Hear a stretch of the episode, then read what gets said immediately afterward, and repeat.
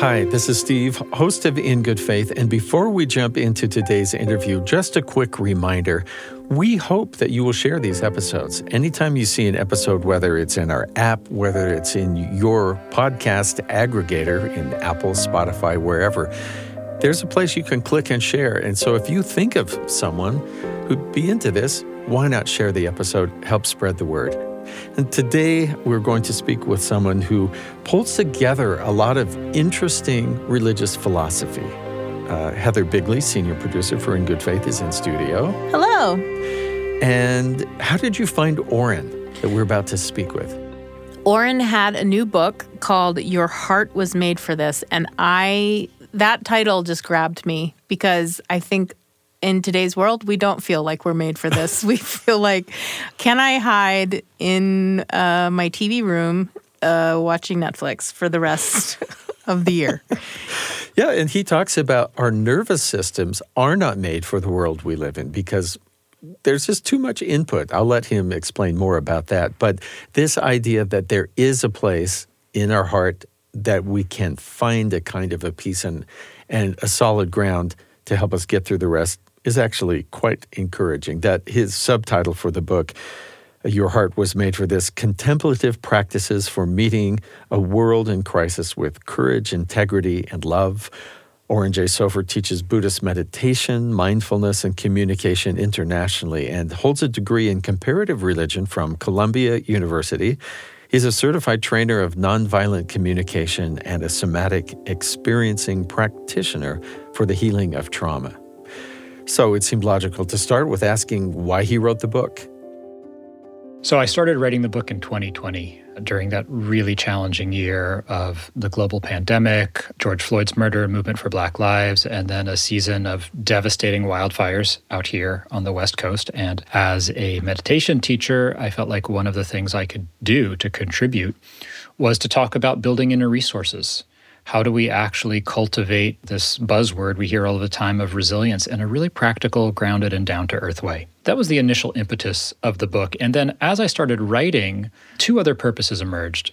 I teach communication. I've taught thousands of people to communicate better online over the last six years or so. And one of the things I've noticed is that we need a lot more than mindfulness and communication training to have better conversations. We need a lot of inner resources. We need patience, we need courage, we need empathy, we need compassion for ourselves as well as for others. And so, for people interested in communication and improving their relationships, I wanted to provide a, a broader kind of training for having the inner space to have the kinds of conversations we want. And then I've been meditating since I was 19. It's been a huge part of my life. And I started meditating not only because I was suffering personally, but because I felt really disturbed by what was happening in the world and the the levels of violence and poverty and hunger. And I wanted to understand as a young man how can I contribute in the best way possible? And what made sense at the time was to look inside and to understand who I am and to build my own inner resources. Now that I have a child and so much has changed in our world over the last 25 years, that question of how to best contribute reemerged in a different way, in a more profound way. So at the at the time of recording this, there's a horrific war unfolding in the Middle East. I have family over there, feel a deep connection to the land and all of the different people that live there. And I find myself wishing my book were less relevant. Oh to our times and challenged in uh, in many ways to um, to keep practicing qualities like like aspiration, holding true to a vision of a world of peace and justice and equity in a time where that seems so distant and impossible.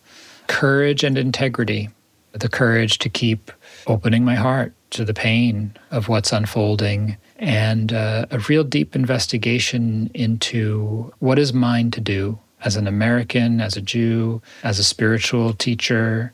What is my role to play in this? And really listening deeply to that and connecting with my capacity for, for courage and integrity. And so the book for me also became a way of grappling with the question of what is the connection between our inner life, our contemplative practice, and creating a better world and a better future for our children. Oren, you you stated it really from from the very beginning in a sentence that made so much sense to me. Mm. You said, We are not necessarily built for the world we live in. You talk about the village that maybe our great grandparents, or, I mean, you could deal with what was happening with one or two people and people pitching in to help or the suffering on that sort of a scale. But the entire world is with all of us now through online social media and news. Uh, what you said about being overpowered or overwhelmed by what's going on really does make sense. And yeah. how do we find a way to live in the world we live in? One of the things I like to say is that, and it's kind of ironic given the title of the book, our nervous systems were not designed for the world that we live in. Culturally, technologically, economically, right? Our nervous systems evolved in a much simpler setting. So, mm. how can we exist in this world?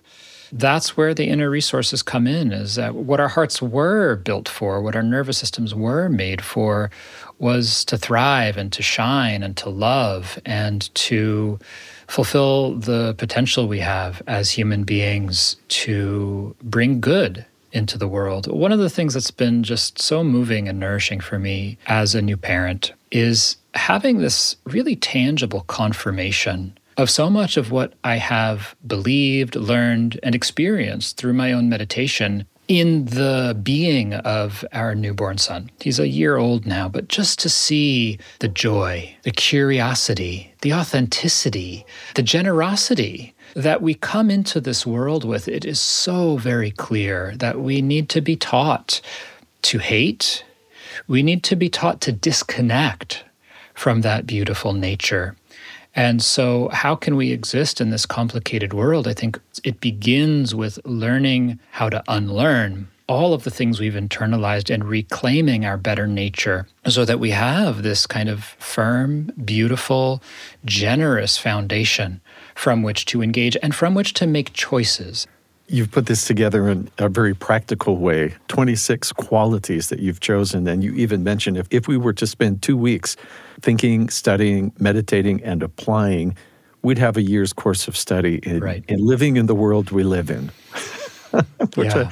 uh, you start off with uh, this quote about uh, from the Buddha about irrigators channel water, fletchers shape arrows, carpenters fashion wood, the wise train themselves. So here is your year long training course. What is it about Eastern thought that is different from what we might say the Western culture we lots of us have grown up in. I think there are a lot of things that are different, but I think some of the key things that I'm building on here with that quote, which is really summarizes the principle that the book is founded on, is that our inner lives, our heart, our mind, our consciousness are not fixed. That we have the power to shape the way we experience the world and the way we relate to what's unfolding in our lives. Two key things to point to that is different in Asian thought, philosophy from Western traditions. One is that the heart and the mind are not separate. So, ever since the Enlightenment, we've had this sense of kind of radical separation between rational thought and the emotional life, intuition, the realm of the heart. That split doesn't exist philosophically, religiously, in Asian thought and traditions. So there's one word for the heart and the mind. And it's this sense that the, the seat of our consciousness and our awareness and the way we experience life is here in the center of the chest, what we often refer to as the emotional heart. So I like to use the analogy the human being, our whole organism and all of its facets is kind of like an instrument. And the question is, how well do we know how to play that instrument? Are we able to hit all of these different notes, right? The notes of joy and contentment and forgiveness as much as we can hit the notes of energy and resolve uh, and patience? Have we developed that full range of expressing our humanity? And that's really what I'm inviting people to explore through the book is how to develop these really powerful capacities and traits we have so that we can live more meaningfully, contribute more effectively. And the fact that you use the word instrument there, any of us who have learned an instrument also implies a level of practice and development. Yeah, it's a craft. It's a craft of the heart. And that's that quote from the Buddha, right? About irrigators channel water, fletchers shape arrows. It's like the contemplative recognizes that the ultimate craft is the craft of the heart, is of exploring, kind of almost like an adventure, what it is to be human. As you're working with people, what do we most often have to unlearn? Mm. I think it differs for each of us uh, in many ways because we we grow up in different circumstances. Um, we each are conditioned in different ways, and that's based on you know our gender, our religion, our class, uh, all of these different things. The fact is that we all internalize certain messages about who we are, what's possible for us, and what the world is some of the core things I see on the individual level, most of us internalize some kind of very harsh inner critic. We have not developed the skill, as one of my first teachers used to say, of learning to be our own best friend. Mm. The Buddha once said, There uh, no one in the whole world, neither an enemy nor a hater, that can do you more harm than your own untrained heart and mind. And there is no one in this world, neither a, parent or a friend, who can do you more benefit than your own well trained, well guided heart and mind. So, this is one of the things I think we need to unlearn the habits of undercutting ourselves, undervaluing ourselves, questioning, doubting ourselves, criticizing ourselves harshly, and learn how to really encourage ourselves to be an ally, a support, and a friend.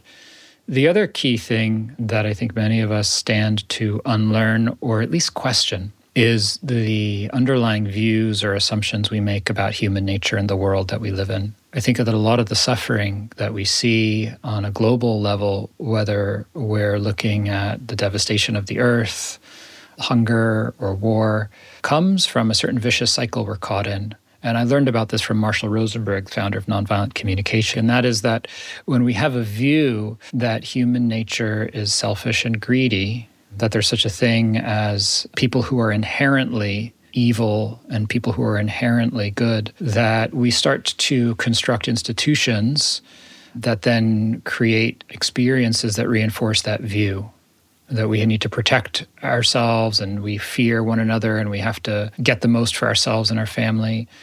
And if we cultivate a different way of understanding the world and ourselves, that human beings are naturally compassionate and generous, if we create the conditions for that to emerge, we start to experience the world in a very different way and open up the possibility of creating different systems and different institutions. And I, am not the kind of person who finds value in having metaphysical arguments about, well, what is true and what is really human nature? And that debate's been going on for millennia.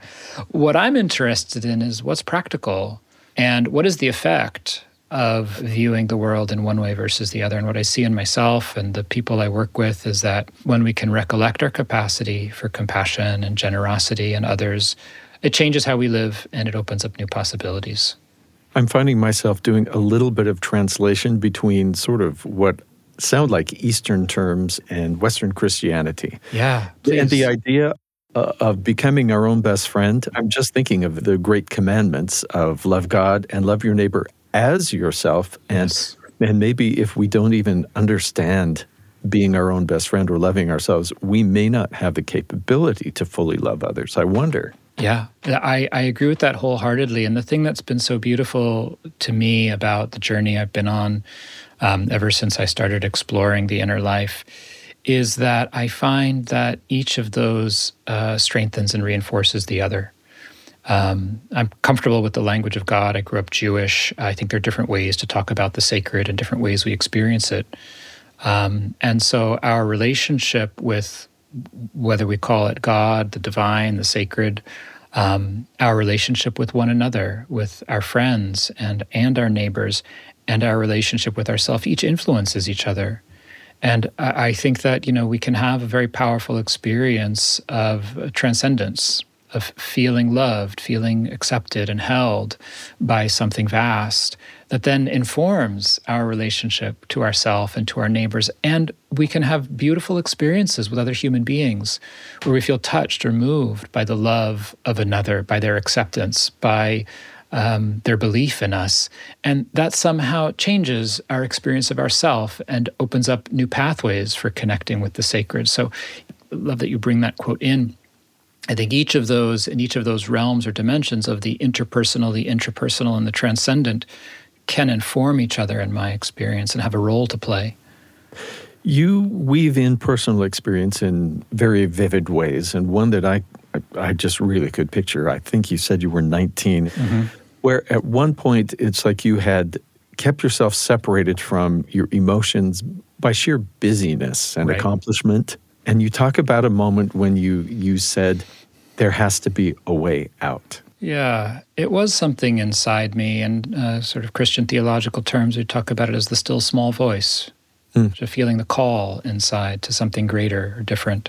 So I was standing in uh, the bathroom in my college dorm room, and for whatever reason, I just felt inside, deep down in my belly, this kind of flutter as I was breathing, and it felt like the tremor before an earthquake.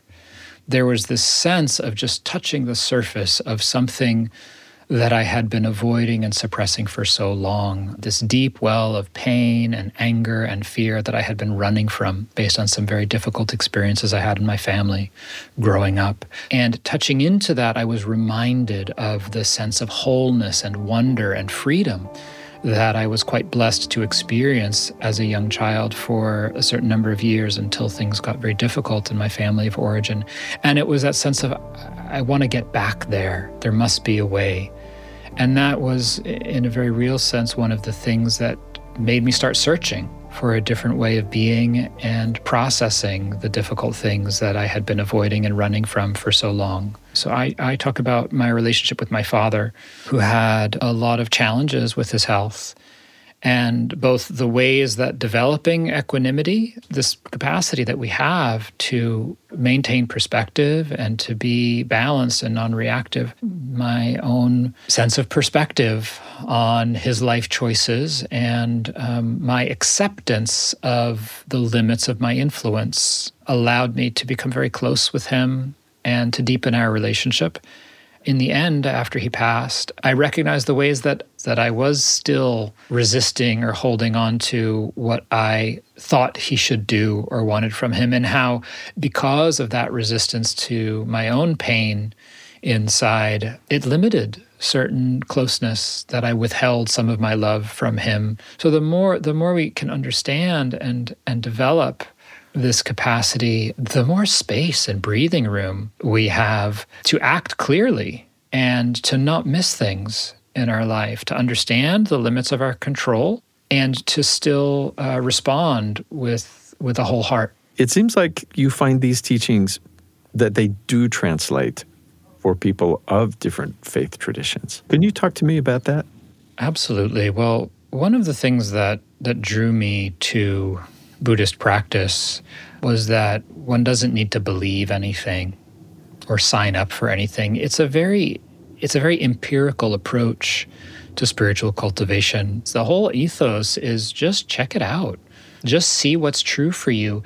And it's designed to take us more deeply into the experience of being alive and being human. It's designed to give us the skills to be more aware, to enhance the power of our attention.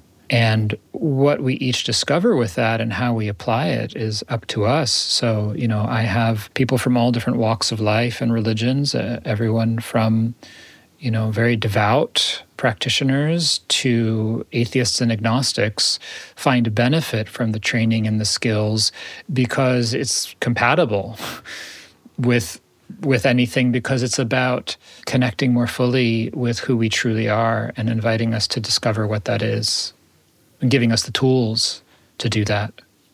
I want to ask about your faith journey, mm. raised, being raised in Judaism mm-hmm. and then moving into Buddhist practice. Are those two different journeys, or is that a continuum or a blending? Yeah, maybe a little bit of both or a little bit of each. It has been an interesting journey. I think about these different practices and traditions almost like languages. They're different languages of the heart. And for a variety of reasons, many of them historical, the Judaism that I was raised with didn't didn't speak to my heart. So much was lost in the Holocaust, so much of the mysticism uh, was lost. And growing up as a diaspora Jew here in the United States, you know, my family was Reform Jewish, so there wasn't a sense of being embedded in a culture and a tradition that would have been the case like 100 years ago. So there was kind of this hunger inside because I think my experience is that, that, that many Jewish people are deeply spiritual and there's a longing for intimacy with the sacred and for meaning in life. And so those needs were still there, but for all of those circumstantial and historical reasons, they were not fulfilled or satisfied by what was available at the time, Jewishly, as I was growing up. So I, I found that language and had those needs met through through Buddhist practice. And there was definitely a period of adjustment and translations, being raised Jewish with this very, very firm value for not practicing idolatry. Thou shalt have no idols before me. And here, you know, I am in this Buddhist monastery with a big statue and incense and candles. And this is, you know, Jewish part of me going, this is not okay. So it, it took many years for me to understand the inner meaning of devotion and that it's it's not about the external trappings and particularly in buddhism it's different in different traditions but in buddhism the, the statues are nothing. They're empty. It's, we're not bowing to a statue. It's what the statue represents. It's calling forth the the qualities of awareness and compassion and wisdom within our own hearts that we are devoted to. And so that that was a journey for me and i still feel very connected to the jewish tradition but more in a cultural and ancestral way than in a religious way. You're listening to In Good Faith. We'll be right back with more with Oren Jay Sofer. You know, there are no perfect people, and there are no perfect families, and no perfect relationships. So, how do we be good people and have good relationships and good families? How do we do better at what is most important to us? I'm here to tell you about The Lisa Show, another in the family of BYU radio podcasts. Lisa Valentine Clark is a comedian, a believer, a single mother. She delves into the challenges and the relationships that shape all of our lives, whether we're talking about parenting, mental health questions, social issues, being a caregiver. She and her council of moms tackle the topic. Yes, you'll hear from experts, but you'll also hear from the people who have been digging the trenches. She'll help you figure out this thing called life with lots of laughs along the way. It's The Lisa Show. Listen wherever you get your podcasts. Welcome back to In Good Faith. Just a quick reminder as we rejoin our interview that if you think interfaith understanding is important, please, wherever you get your podcast, Apple, Spotify, YouTube, be sure you leave a review for In Good Faith. And now back to Oren Jay Sofer, author of Your Heart Was Made for This part of the book has uh, words we may have heard a lot. We mentioned mindfulness, concentration, those kind of things. But then yes. there's playfulness. Yeah. And you referred to this as as knowing as a young man that you had lost something you had in childhood. Talk to me about the whole return of of play even. Yeah. yeah. Yeah, this is this is one that's been really fun for me to cultivate and and reclaim, and particularly as as we have a young baby, it's so easy and, uh, and, and you, accessible. You see it happening, yeah, yeah, yeah. So there's two things here, Steve. So one is that there's so much that can guide and inform our living and our spiritual cultivation and our work that we can overlook. And play is a great example of that. We need play to keep our hearts light and nimble and flexible and buoyant. It's something that all mammals do. It invites us into a more spontaneous and creative relationship with life to let go of the fixed notions we have of time, deadlines, agendas, and schedules, even to let go of our self consciousness and to be in more of an exploratory dance with what's unfolding from moment to moment, which has a vitality to it. So, how do we reconnect with that potential? And how do we bring that quality into the rest of our lives? How do we play when we're folding the laundry, when we're doing the dishes? We can reclaim this whole dimension of our experience as human beings when we recognize its value and find find ways to reconnect with it. I will have to say that since A, having a puppy and B, having two little granddaughters who are about age two, mm. I find I spend much more time on the floor. yes. I used to. And when you talk about we lose our self consciousness, suddenly realize, oh, I'm glad no one's watching me as I just realized I am pretending to be whatever right. to entertain the granddaughter or, or, or, get the dog all excited to, to play. I love that example, Stephen. It, it reminds me of one of the things that I have been so utterly surprised by and also deeply appreciative of in having a young child, which is what I see it call forth in others. Mm. Complete strangers. When I, I, walk down the street, I, I, take a walk with, with my son often around in the neighborhood, and I can still put him in the in the carry backpack where I wear him in front. Right. And just the other day, I was I was walking in the neighborhood, and um, there's a pub nearby. And there were two middle aged men sitting outside sharing a beer. And as I turn the corner, these two men look at me and then they look at my son, and their faces just lit up. Just their eyes are glowing, these huge smiles. It's like, there it is. There's the goodness, there's the love. That was Steve speaking with Oren Jay Sofer, author of Your Heart Was Made for This. And one of the things that I found especially interesting throughout the interview was the mm. wise man trains himself. What is it that we need to sort of survive and thrive in today's world? It's the inner resources that we can only strengthen if we're paying attention to what's going on inside, if we're paying attention to our own lack and our own um, weakness, but also to the things that inspire us and draw us closer to God. So, with his different attributes or characteristics that you could concentrate on, each for two weeks and have a whole year of study, it seems like the fact that you are focusing on those also draws you away from worrying about every because now I can worry if I want about wildfires in Australia. At the same time, I'm worried about three different wars. At the same time, I'm worried about populism or which government is is being right. toppled by its people, and it's just too much for one human being to, to take in. And I think we unconsciously try and feel responsible. And since we can't do anything for all of it, we do nothing. Yeah. I love that we could concentrate on these attributes, that it's our heart that can help our mind through that glut of overinformation. And I think the whole point, of course, is that uh, with that inner strength, then we do go and act. I don't mm. think we have to solve every problem. I don't think we have to feel responsible for every problem. But that inner strength should help us be able to care for our neighbor, right? One of the problems that people have with meditation is how does that help? How does that solve something, right? Yeah. You're in a corner breathing. What about the world on fire? Yeah. And I think Oren Jay Sofer. or, or even our own life, like this is not ticking off boxes on my to do list right. today. And, I, and if I don't do them, I don't have a job, which means I don't have, you know, my house. I don't have, right? Once you have that strength, once you've renewed yourself, then you can go out and you can start dealing with the problems that face you and your community. Yeah, so that this working, this inner work can actually have an effect, not just on us, but our own larger world.